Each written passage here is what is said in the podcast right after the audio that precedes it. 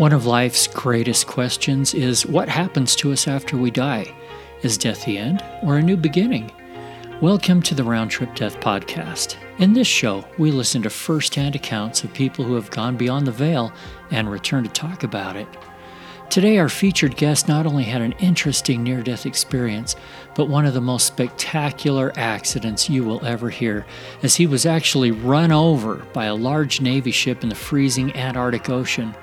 How did it happen? And how did he make it back? We are about to find out.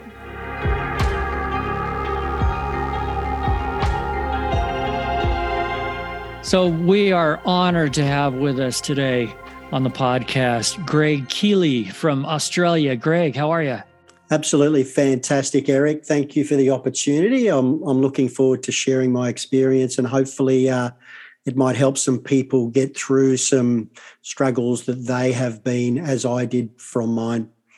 Would you mind giving us, before you tell us what led up to your near-death experience, tell us just a little bit about you and your background so we can get to know you some.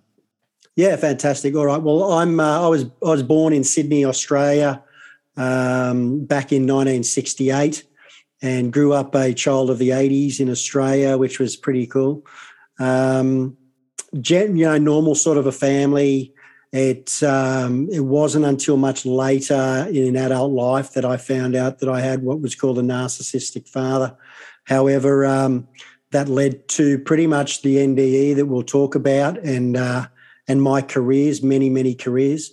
I ended up having about forty-one career changes in my life through this self-sabotage, um, one of them which was in the military, which we'll talk about, and uh, where the N D E occurred. I, um, I've moved all the way up the east coast of Australia, up and back, and now I live in a place called the Sunshine Coast, which is, which is I suppose, similar to uh, the Florida sort of a weather, but it's got lots of lovely surf beaches, and I surf every single day for my own mental health, and um, and absolutely love it.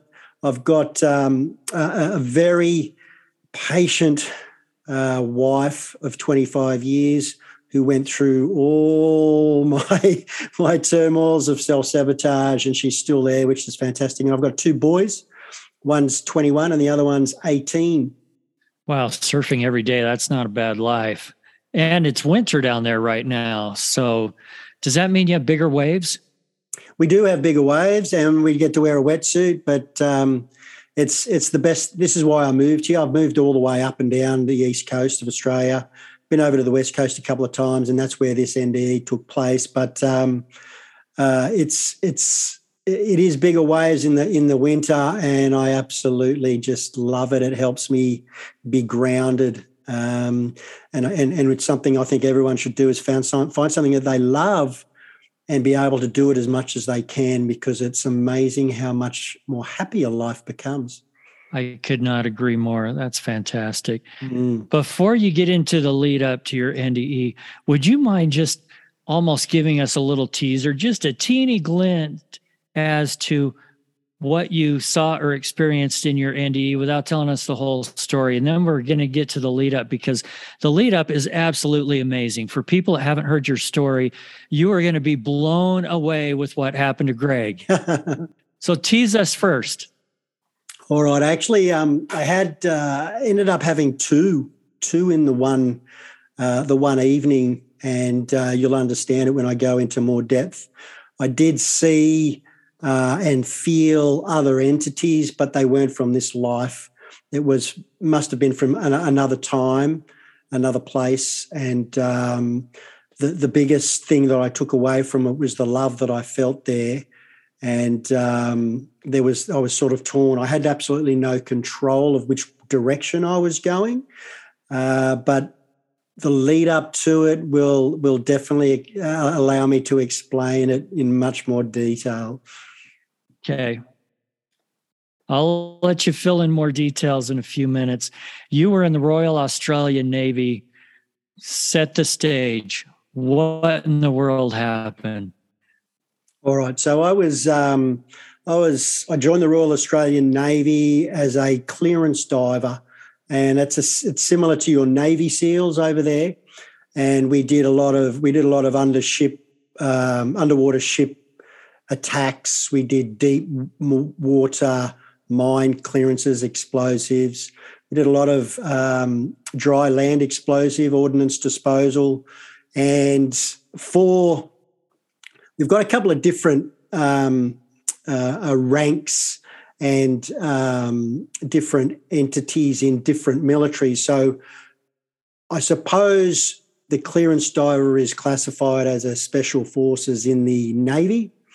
And I got to work with some of the most amazing men in the Army, and they have what was called the S A S Regiment, Special Air Service Regiment, that are the elite of Australia's military. And I, I was I managed to work with them for six months over in Western Australia, the other side.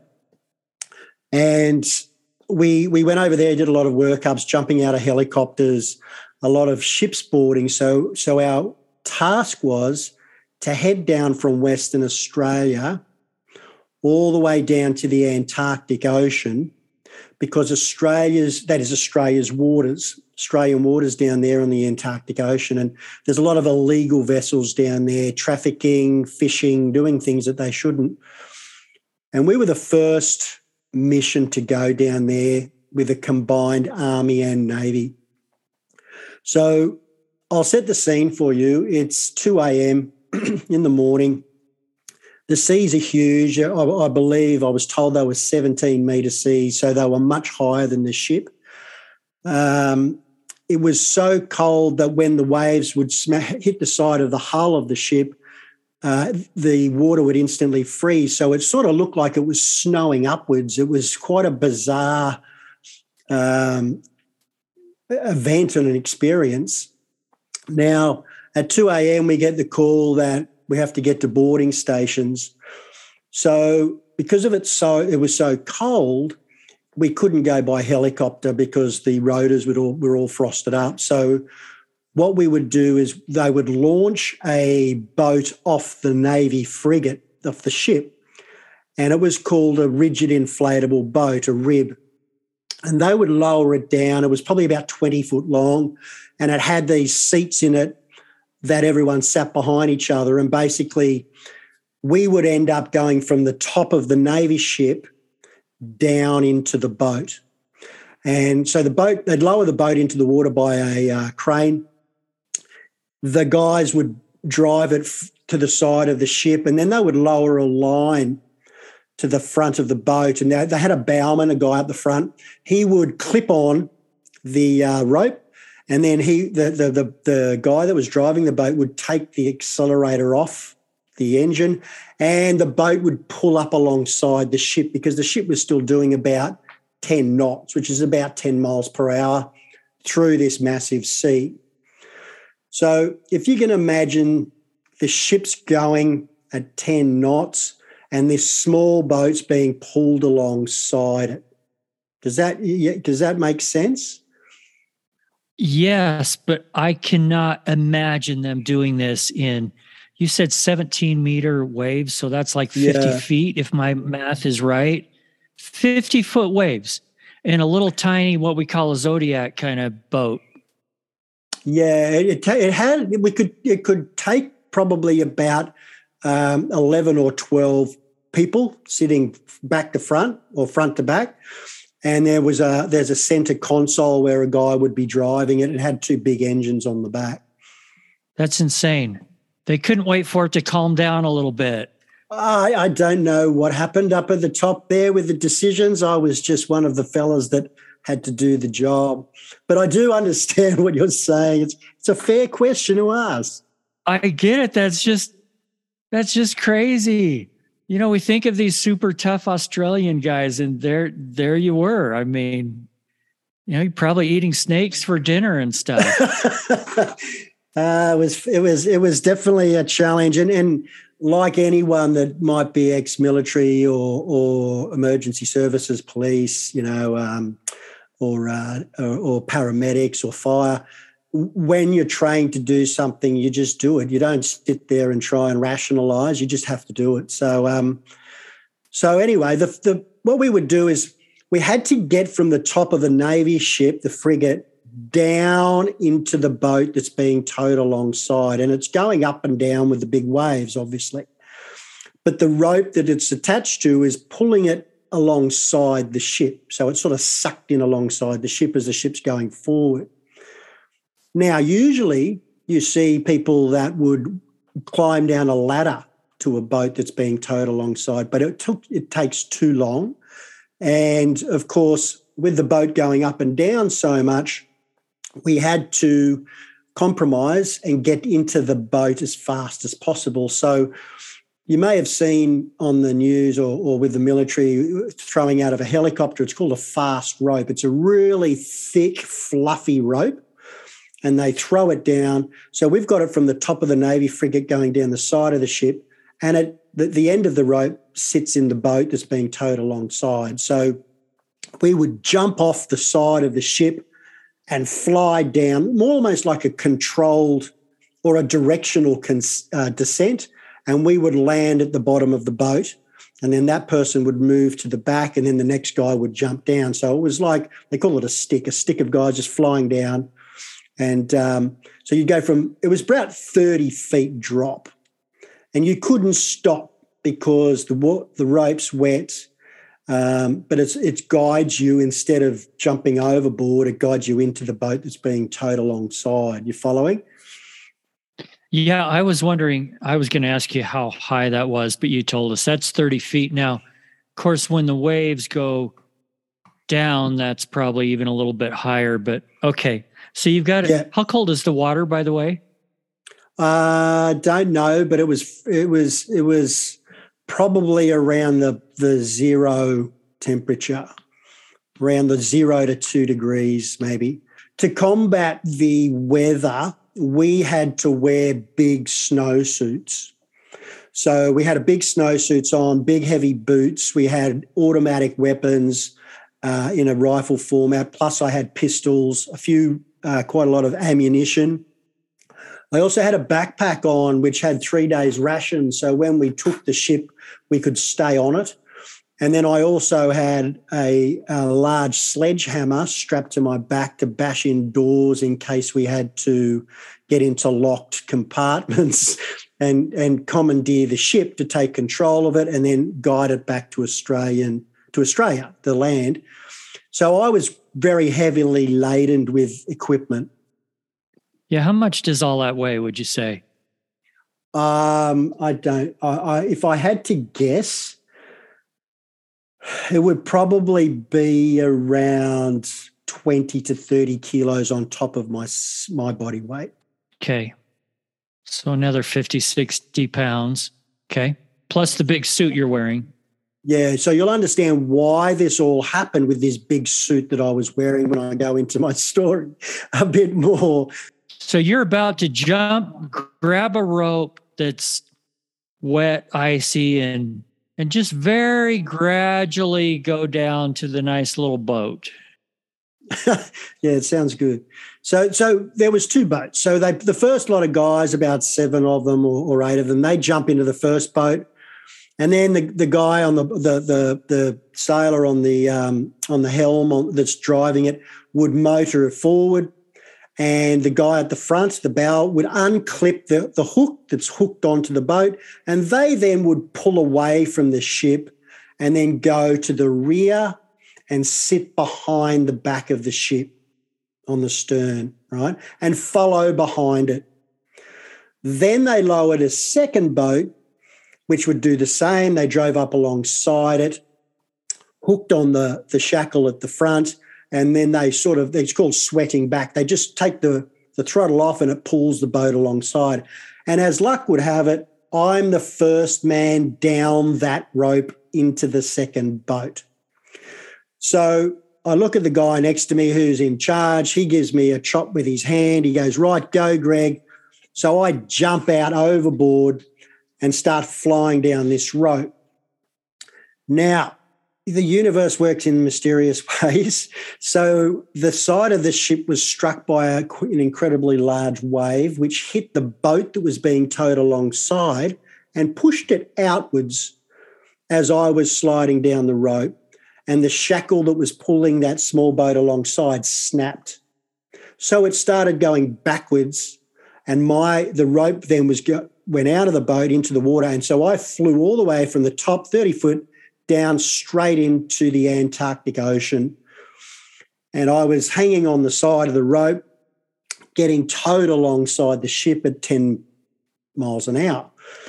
So I'm hanging on this rope, and I'm looking up at this massive grey wall in front of me, which is the side of the ship, and I'm seeing all these bodies up there starting to panic because I've gone overboard.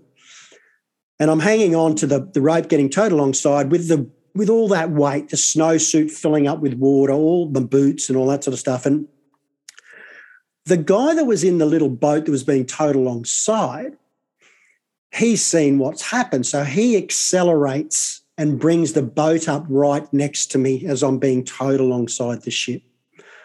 And the bowman, who's at the front of the sh- boat, is yelling at me to let go of the rope I'm hanging on to and hang on to the side of the, the, the boat. So I did that because my I was slowly going under. And so I let go of that and I hung on to the side of the boat. Now, what he should have done, the guy that was driving it, is stop, right?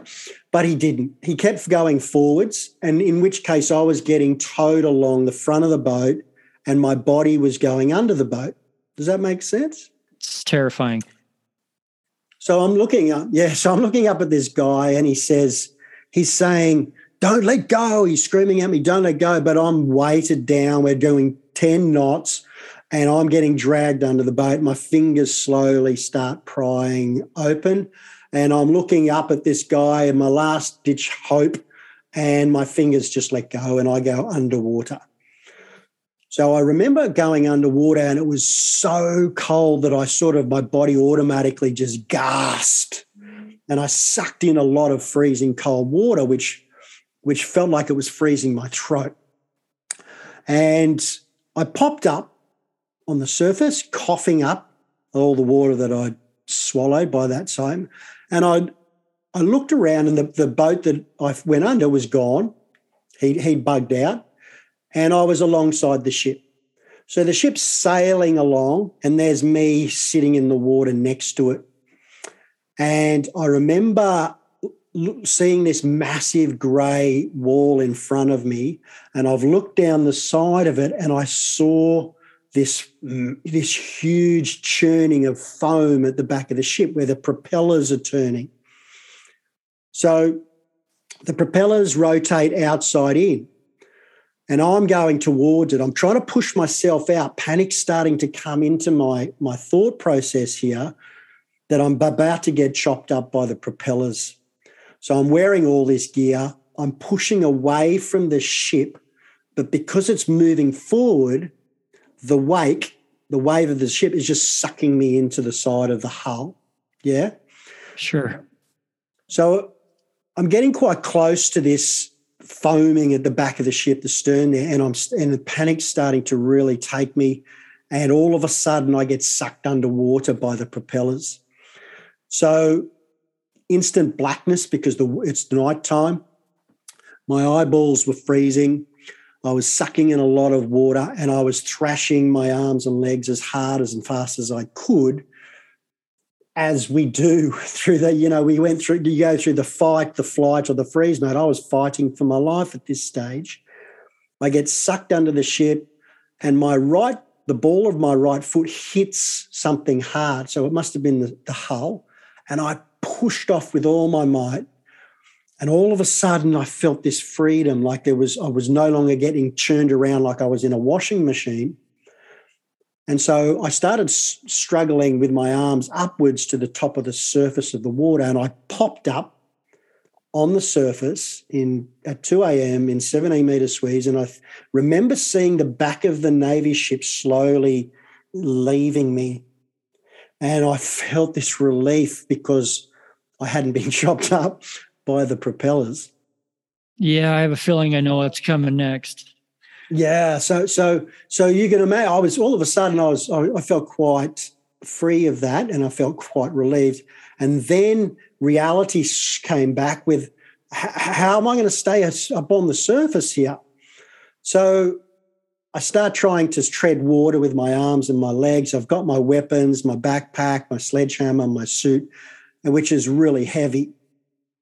And I had communications in my ear, and I could hear the panic on all the people on the ship saying, "Man overboard." And they were talking to the guys in the small boats that were that, that they'd left behind. And I heard them saying, "We can see him, we can see him. We've got, we've, we've identified him." And I'm and I'm turning around on the top of the water, trying to stay above it, but trying to see them. And then I've seen them in the distance, this boat, and it's full of the, it's the first boat, it's full of the guys that were in it. And they they come flying towards me. They're going to rescue me, okay? However, the swell, the seas are so big, he's at, he's he's surfing down the side of this wave, totally uncontrolled, uncontrollable, and he's run straight over the top of me. And I had on like a little skateboard, it's called a Pro-Tech helmet. It's a little bit of foam helmet. He's hit that and pushed me underwater, and the propeller's gone over and clipped the top of the helmet there, and and it's probably pushed me a couple of meters, which is, I don't know, I don't know, what, about five, six feet underwater. And I started sucking in a lot of water, struggling to get back to the surface. So I got back to the surface. Panic was just, you know, it was uncontrollable, the panic. There's just the, the fight, fight for your life sort of mode. I got back up to the surface. I was coughing and spluttering, and I heard on this this communications in my ear, the boat I was supposed to get in, they've now seen me and they say, "We can get him." Same thing's happened. They've run straight over me and pushed me under. So I've been dunked. I'm like a tea bag getting dunked underneath the uh, Antarctic Ocean here in the cold water. And I struggled back up to the surface, found my way up to the top there, and I've seen the two boats. They're circling me now, trying to do the best they can in this uncontrollable water to, to get to me. And I'm looking at them, going around in circles myself, trying to keep an eye on them. And and and and and, and it was like it was everything just started slowing down. Um, my arms became very heavy because of the cold, and all my joints started stiffening up. Because what tends to happen is when we go and are submerged into extreme cold, the blood leaves our extremities and, con- and you know, congregates around our organs to try and protect us.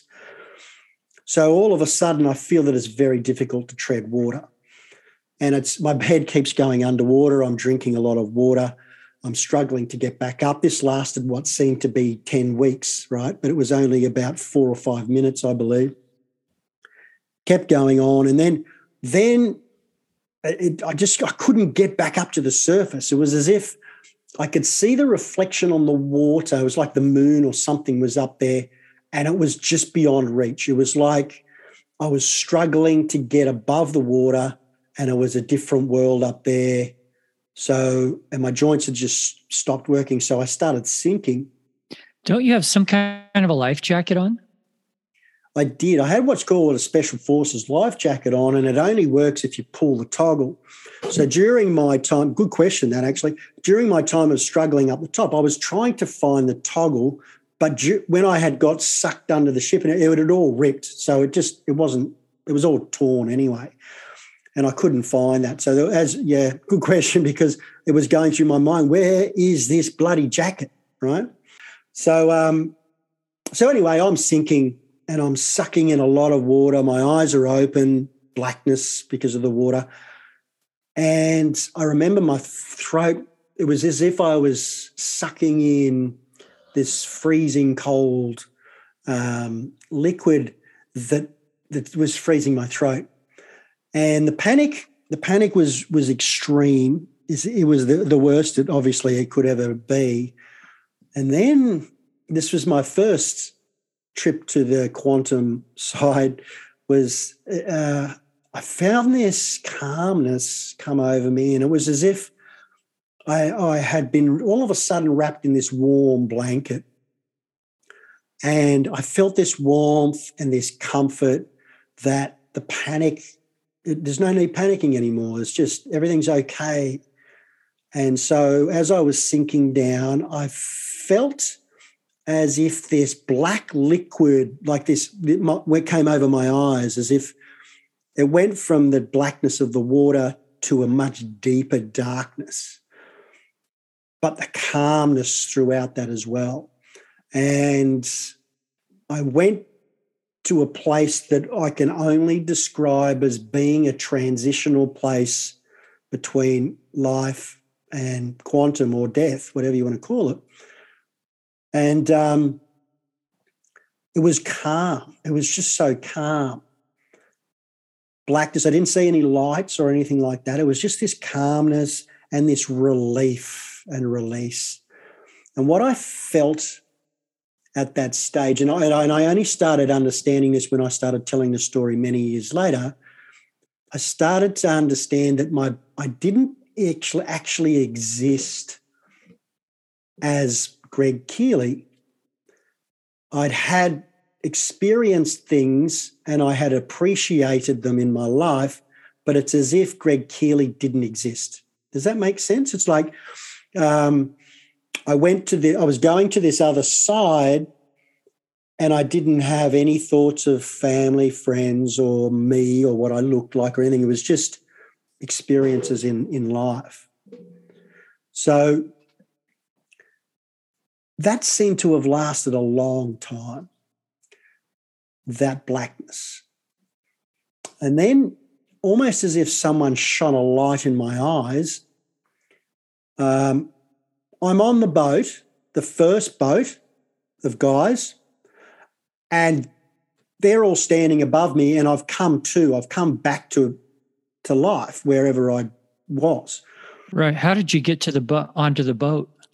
Ah, so here's the, they're going around me, and they and I start sinking, going off on my own journey. They jump in the water. Two of them jump in the water. They create what's like a human chain, arm to leg, and they've created this chain underneath the water, and they're thrashing around in the blackness. And one of the guys, whose name was Matt, he grabs the back of my backpack in the blackness, grabs it, pulls himself up to the next guy, and they pull the, all, the, all of them back up onto the surface. The boat stopped, and they... there's seven or eight of them, they lift me out of the water, I'm unconscious wherever I am, into the boat, and then they all get back in the boat and I come back. So all of a sudden I'm back on the boat, and it's as if where I'd just been and what had just happened didn't happen. It was, okay, here we are, let's go and let's go and, on the mission, let's get this boat. I'm saying to the other guys, okay, let's go, what's going on? Not knowing what just happened. So I didn't really acknowledge what had happened. And they, they're talking, saying to the to the Bain frigate, the ship, to the officers, saying he wants to continue on the mission. Can we keep going? And they said, no, no, no, you bring him back. So my boat comes alongside, the one I missed. I stand up, get over from this boat onto the other one, which apparently you shouldn't do, and I'll talk to that talk to you about that in a second. Because remembering that all my blood had left my extremities and gathered around my my my all my organs to try and keep them going for as long as possible. So when you have what's called hypothermia and your body drop temperature drops, this is what your blood does. So getting up, moving around, creates the blood to go leave the organs and get back to the extremities, your hands and your feet. And usually you would drop dead from shock, because the blood then leaves it, your body goes into shock, and you die. However, this didn't happen to me. I was totally oblivious to all the safety procedures, and I'm, let's go get this ship, because that's how you're trained, okay? I, I didn't even know that I'd screwed up the mission. I, I Which, which you know, I suffered for later. I, I, I got ridiculed for many years after that. But um, I just thought, okay, we've got to keep going. So the boat comes alongside. They launch. They they winch it back up to the ship. I climb over the side, and there's all these officers there, male and female, and they throw me into the what the wardroom, which is their their main room, like their lounge, and they've created an emergency area there. And um, they've taken my temperature, and my body temperature was thirty-four degrees Celsius. Now, normally we sit at thirty-seven degrees Celsius. Um, I don't know what temperature that is in Fahrenheit. To Fahrenheit is ninety-three point two degrees. Right. So well done. you were you were a good five plus degrees in Fahrenheit yes. lower yeah. than you should be. Okay. So they're obviously stressing about this, and so they um, they so they start taking off all my gear, and then comes my next experience where I just drop to the ground and become unresponsive. So that's what they see. What happened with me is um, I don't remember falling to the ground. All of a sudden, I transitioned straight back to where I was in that blackness. But this time, I I see, I, I see, I feel. I didn't really, yeah, I could see silhouettes. I close my eyes, I can go back there because because this is what I do now. I do a lot of hypnotherapy and unconscious coaching, so I can close my eyes and go back there, and I see the silhouettes of, of a lot of figures, and they may have been twelve or thirteen of them, almost in a line, and they're pointing away from me toward, past them, towards this other dark, darkness. And I could feel what they were saying. They were so excited. There was such excitement there, as if I I was coming back from being away. And I felt this overwhelming love of, of just, uh, I, I, it's hard to explain, but I felt this over, overwhelming love that I'm finally back where I should be. You know, you know what I mean? It's like, thank you, Greg didn't exist. It was like I said before, same thing. I didn't exist in this life. I didn't see my body. I didn't see the people in it. I just felt these, these entities there. They're very big, very tall, and they were from somewhere else, not from this life. I just had no connection with this life at all. I started getting... like I was drifting towards them. There was no control, as I mentioned at the start of this. I was just going towards them, and there was just such intense love. It wasn't inside me. It was sort of all around me. It was everywhere. And it was like they were applauding and clapping and saying, yeah, you know, come come with us, come back, come back. And and and and I was just going in that direction. Then I start hearing a voice. And the voice was so soothing, and I might get a bit emotional here every time I talk about this voice.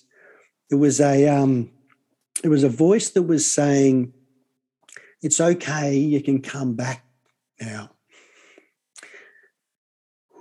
Sorry, I get a bit emotional. So every time I talk about it, I can hear it, and it's, "You can come back to us now, come back."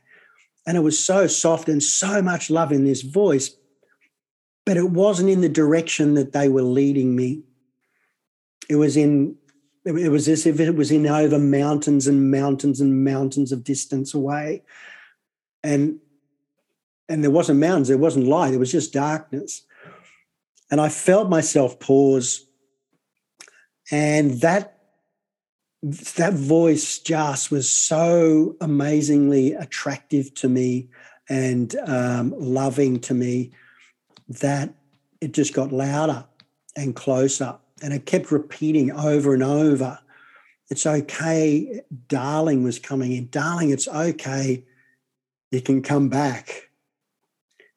And, oh, sorry, I'm about to cry as I'm saying this. And it was so intense, and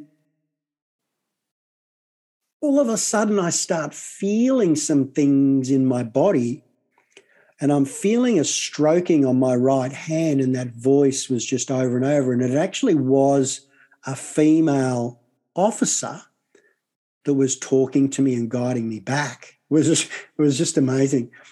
And and as I as I felt her, uh, it was almost as if it was on my right side because she was holding my right hand. And I looked over to the other side of my left, and I saw all those entities there, the figures, and they were just standing there, not disappointed, but almost as if they just understood it's okay. And so I come back and I open my eyes, and there's this this this lady with, she's got a mask over her face. Um, she had a hat on. She was dressed in scrubs, you know, like uh, blue sort of, uh, um, you know, I, I don't know what, what they wear in, in theatres and stuff. But she, we were in the Navy ship, and she's kept saying to me, "It's okay, darling, you're here now, you're here, you're back." And um, my... Um, Slowly, when I retained, when I regained consciousness and could understand where I was, I was actually lying on the floor, and they'd put over a plastic um, blanket on me that was pumping in warm air to try and bring mm-hmm. my body temperature back. And so this took a while, and um, my body temperature came back, and I they said, "You know, are you okay?" And I said, "Yeah, yeah, I'm fine." You know, so I went back down to my um, my rack, my bed, my bunk, and lay down. I had to strap yourself in because the ship was going up so high with the waves and then come crashing down that you had to strap yourself into the bunk. And I remember thinking, what, what just happened? Like, that was quite bizarre. What was all that about? And it was as if it was something I'd read in a book or maybe watched on a movie very briefly, but it seemed to have lasted a long time. Yeah. Okay, let me ask you a couple of questions, and we'll go on to what happened after. This voice that you heard that you described as really calm and soothing, was was that the woman's voice the whole time, or was it more of like a voice from God at some point, or was it or was it her just coming through to wherever you were? Yeah, perfect question. That so that it was her coming through. I felt there was no voices on in that transition stage. It was just feelings, feelings of welcome home, feelings of excitement. Yes, you know, we can be together again.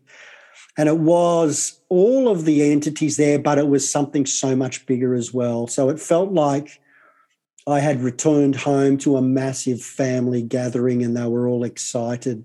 And it was like the big grandpa at the top of the he- head of the table was there, and and everyone else, but it was there was no there was it wasn't language. It was just this feeling of absolute acceptance, and her voice pierced through. And did you recognize any of those beings, or was it all through this feeling? All through this feeling, and the beings were not from this life. It just, it was as if it may have been, some of them may have been, because I do past life regression with clients now, so I understand that it may have been from different times on this planet, but it was also from other places. So if we understand that that Hubble telescope takes photographs of hundreds of billions of galaxies around us, you can understand that we've been other places as well. And I felt that I could connect with them, and they were from other places, not here. Does that make sense?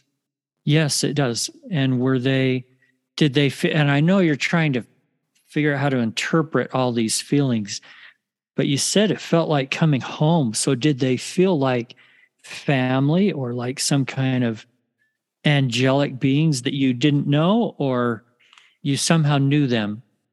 Definitely, I, I definitely knew them. I definitely knew them. Okay. I definitely knew them. It was, and it was from other times that I knew them from, but not this life.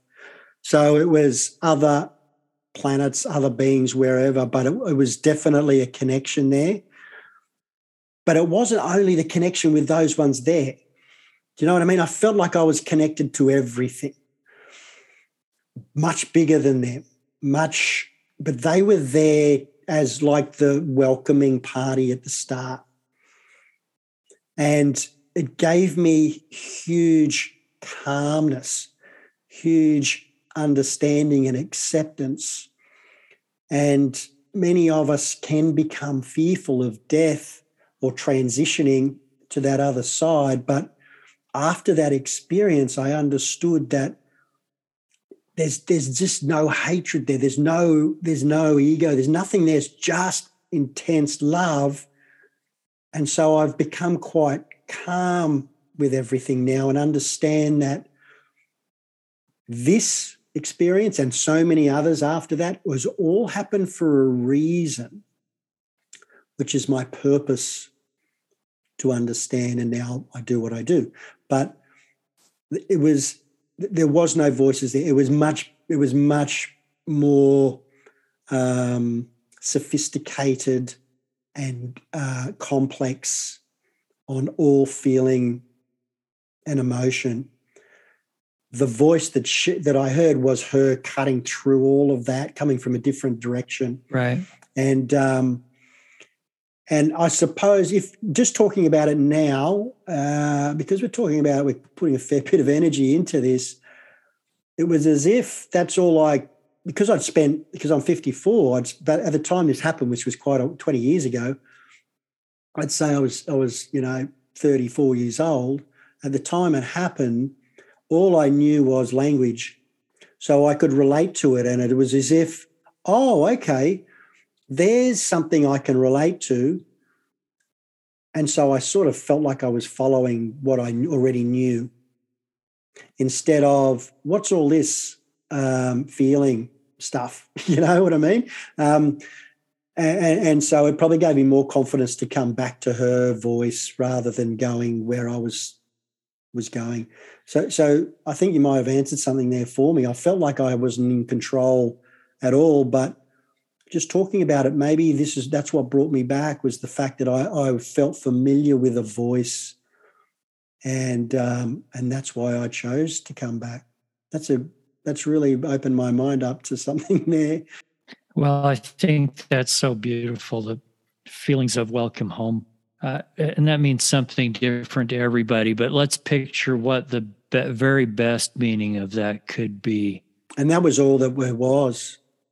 There was just all the very yeah. best of everything that you haven't even experienced, happiness in this life, the experience of joy and happiness and, and such intense love. And, you know, when you think of them, someone that you could not live without and you have that swelling in your heart, it was like that but magnified a million times more because I felt I was connected with everything out there that felt like that. So it's wherever it is, um, and whether we all go out there together and hang around the same area, I don't know, but um, it's nothing to be afraid of.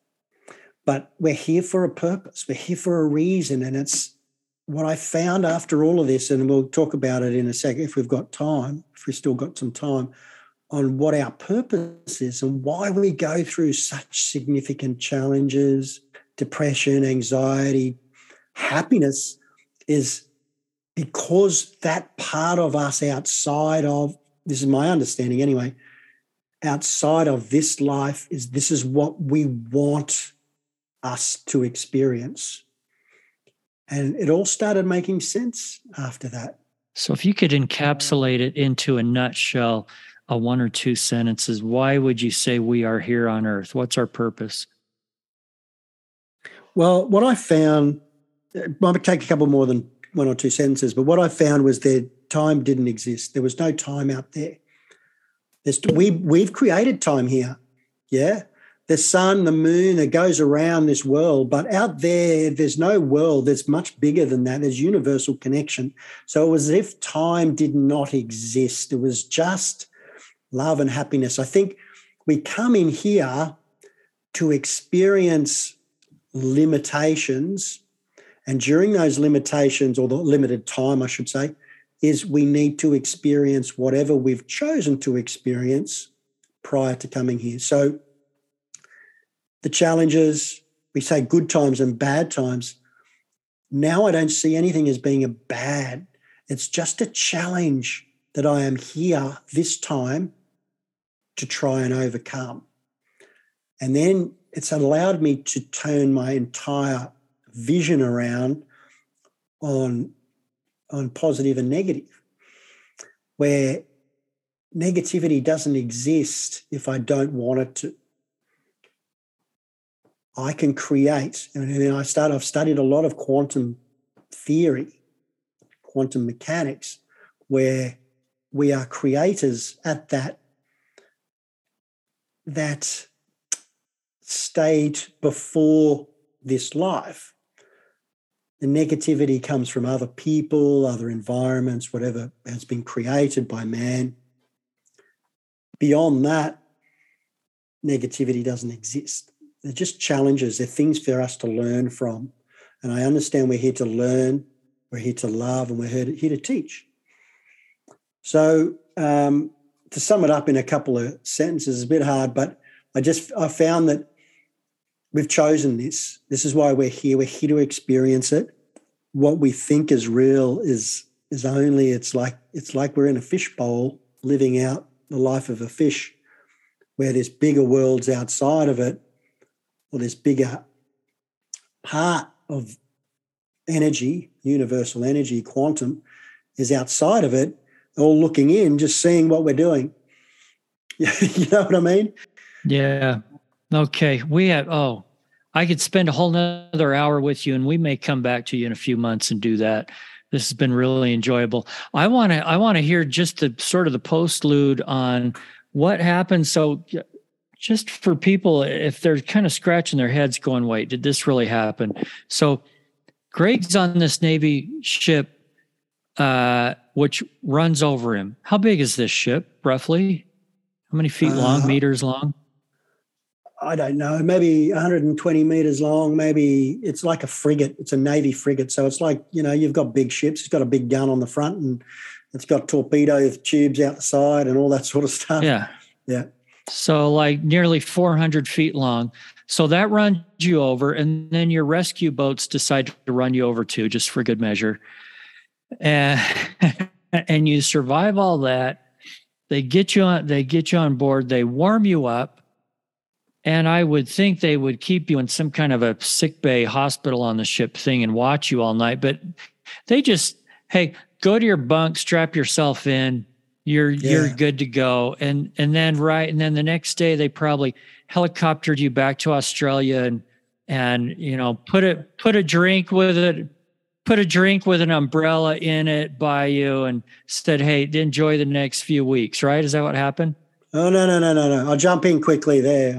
No, actually six hours later, I was in a helicopter, jumping out of the helicopter, landing on another ship, and we took that ship and we sailed it back. So it was as if nothing happened. It was just a story. And then uh, I went through my military career. I left, I joined the police. I went through, um, I went through a lot of uh, trauma, I, so, I suppose, as a policeman. But what I found is what I found at that time at that N D E is that when when your body goes under stress, everything slowed down.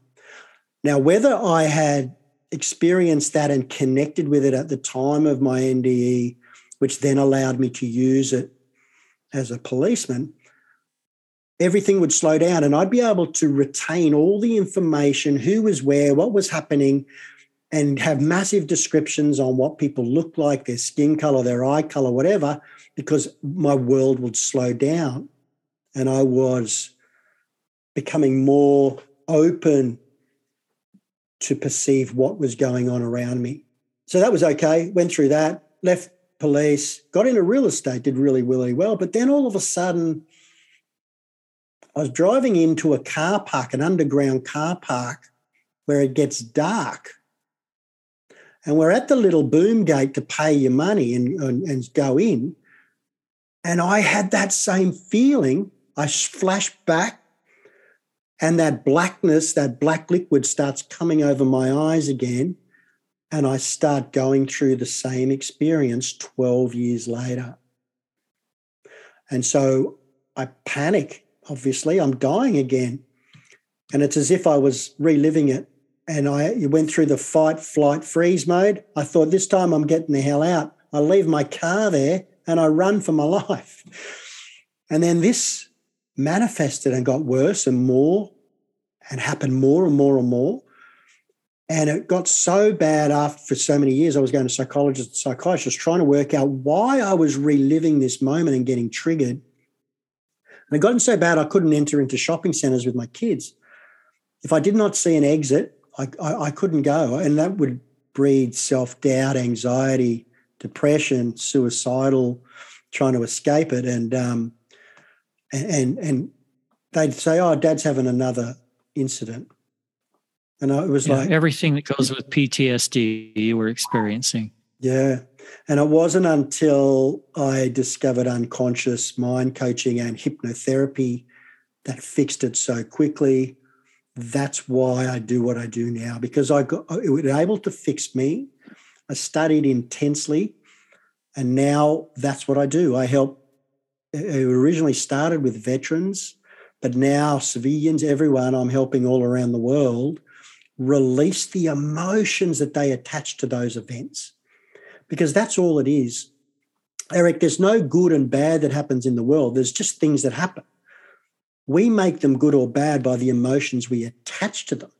So if they're bad and they come back and they're haunting me, I can go back today, well after the event, unconsciously, because it remembers everything we've been through, your unconscious, and we release the emotions attached to it, and it no longer bothers us today.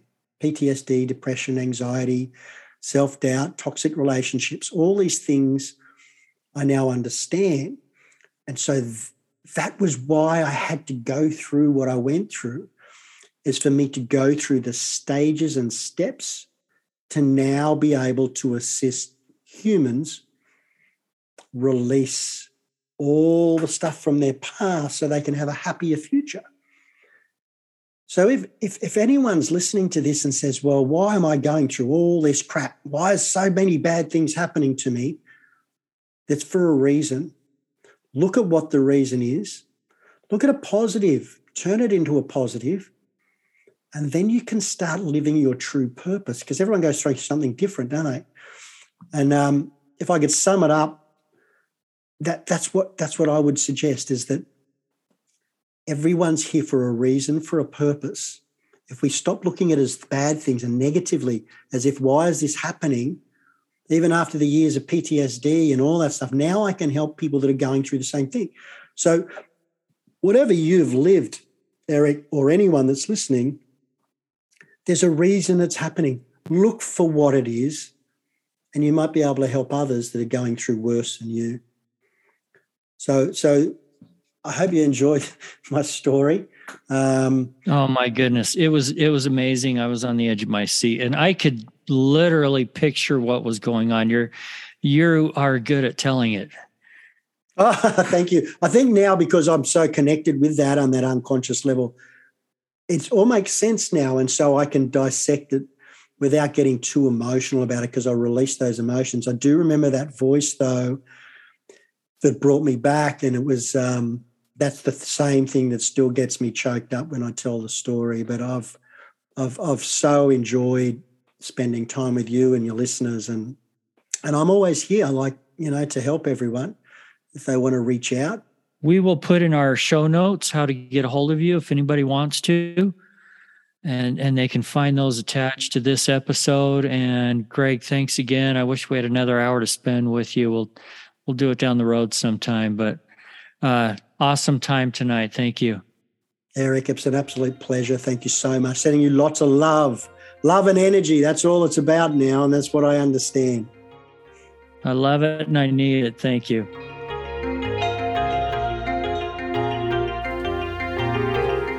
If you have had a round trip death experience, we would love to hear about it.